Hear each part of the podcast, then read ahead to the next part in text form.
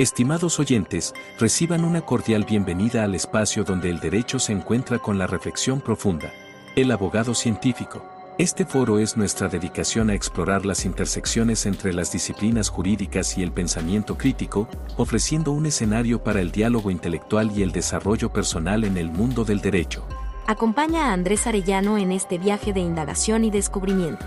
Cada capítulo está diseñado para profundizar en cómo el razonamiento analítico influye y fortalece nuestras prácticas legales, desafiando las convenciones y fomentando un entorno de aprendizaje basado en la comprensión y el razonamiento lógico.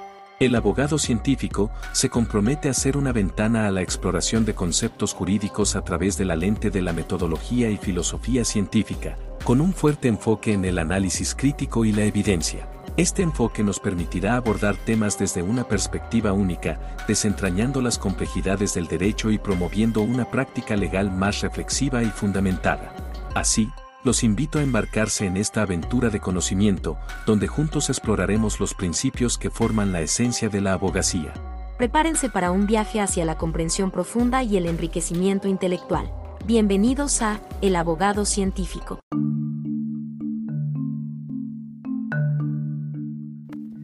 ¿Cómo es posible que un conjunto de palabras sea capaz de representar un hecho?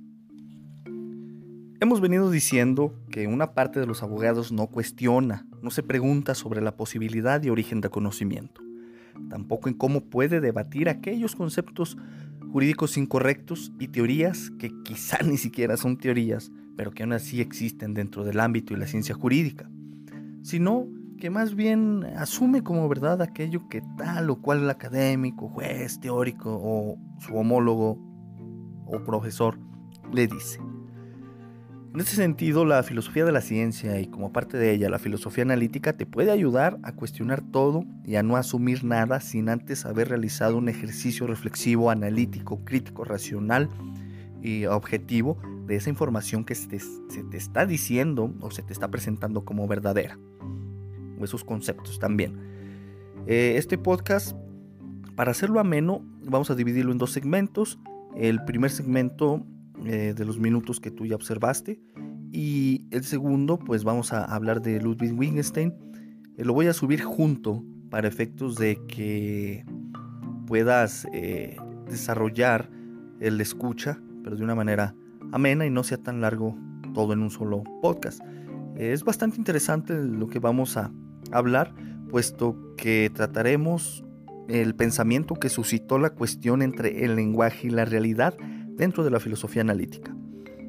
Ya que pues incluso algunos de nosotros nos ha pasado que a veces eh, cierto testigo, policía, se ve limitado lingüísticamente para describir cierto acontecimiento o hecho, y otras veces lo que el testigo expresa en forma de carece de sentido o significado dada la falta de alguna referencia empírica o ideal por lo que llegamos a asumir que es falso.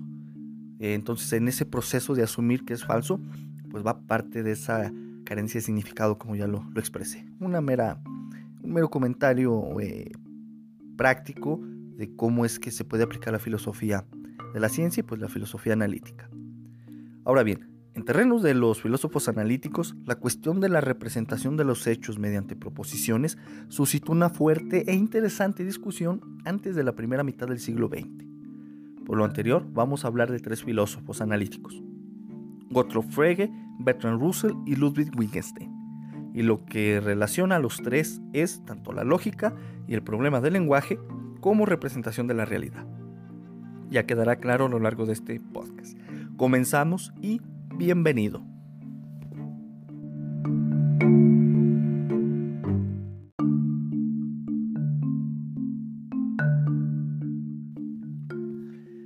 Gottlob Frege existió de 1848 a 1925.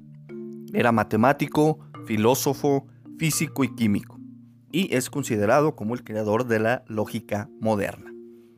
En palabras del doctor Christian C. Carman, de quien abro cita textual, se refiere de Frege que tres características del estilo de Frege de encarar los problemas han influido fuertemente en la filosofía analítica posterior.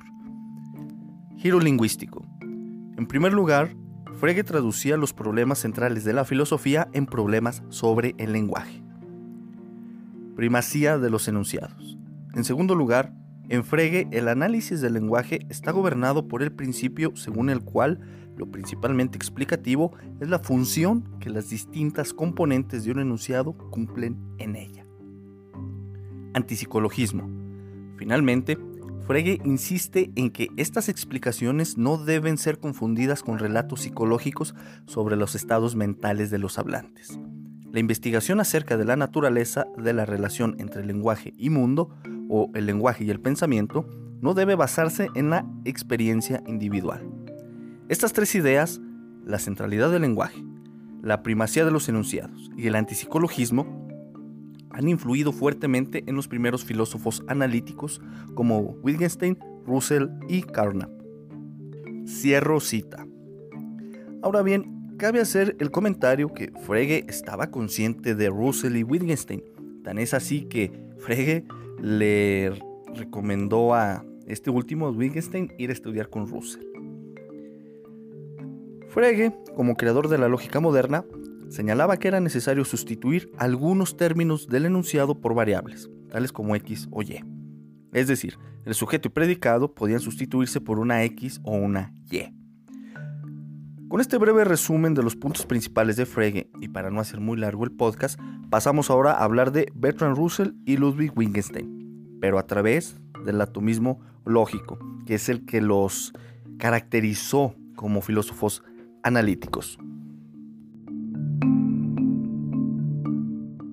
Hacemos una breve pausa en nuestra discusión de hoy para presentarles una herramienta indispensable, nuestro libro electrónico. Más acá de las palabras una guía práctica para reconstruir racionalmente los argumentos de una autoridad y destruir su presunción de apego a derecho. Es un libro perfecto para abogados, estudiantes de derecho y cualquier persona apasionada por la lógica aplicada, pues otorga un arsenal de herramientas conceptuales listas para ser desplegadas. Diseñado para proporcionar claridad y rigor en el pensamiento crítico de todo abogado, este libro es esencial para quienes buscan no solo entender, sino desmantelar y reconstruir los fundamentos y motivos dados por una autoridad judicial. No esperen más para fortalecer su habilidad argumentativa. Adquieran su copia ahora en abogadocientífico.com.mx y comiencen a navegar por la complejidad de los argumentos con una nueva luz. Continuamos con nuestra exploración intelectual en El abogado científico. Gracias por estar con nosotros.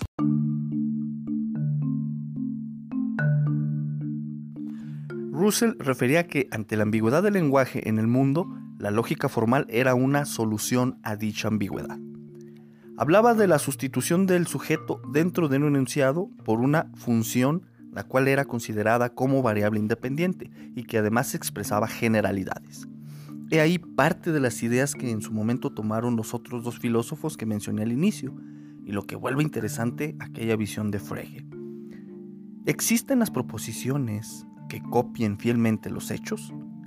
Esta es una de las preguntas que puede desprenderse de la filosofía de Russell. Russell señalaba que no podemos analizar directamente los hechos.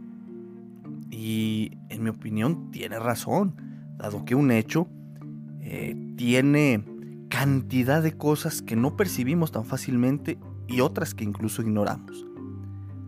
También, como idea principal de la postura de Russell, tenía que, como no podemos analizar aquellos hechos, entonces lo que nos queda es analizar las proposiciones que hacen referencia a aquellos hechos. Aquí entra el empirismo como posibilidad de conocimiento de esos hechos, ya que Russell refería que el contenido de aquellas proposiciones venían solamente a través de nuestros sentidos. En otras palabras, nuestros sentidos dotaban de contenido a aquellas proposiciones, o el empirismo dotaba de contenido a las proposiciones. Esto lo referí, si mal no recuerdo, en el podcast anterior.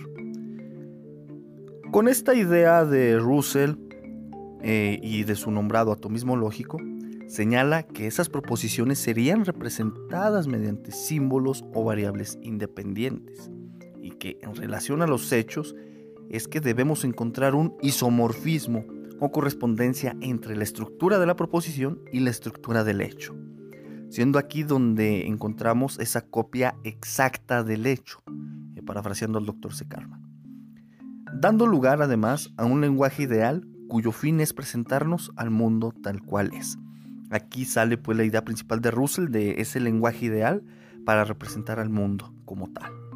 Para hacer esto más simple, imagina lo siguiente.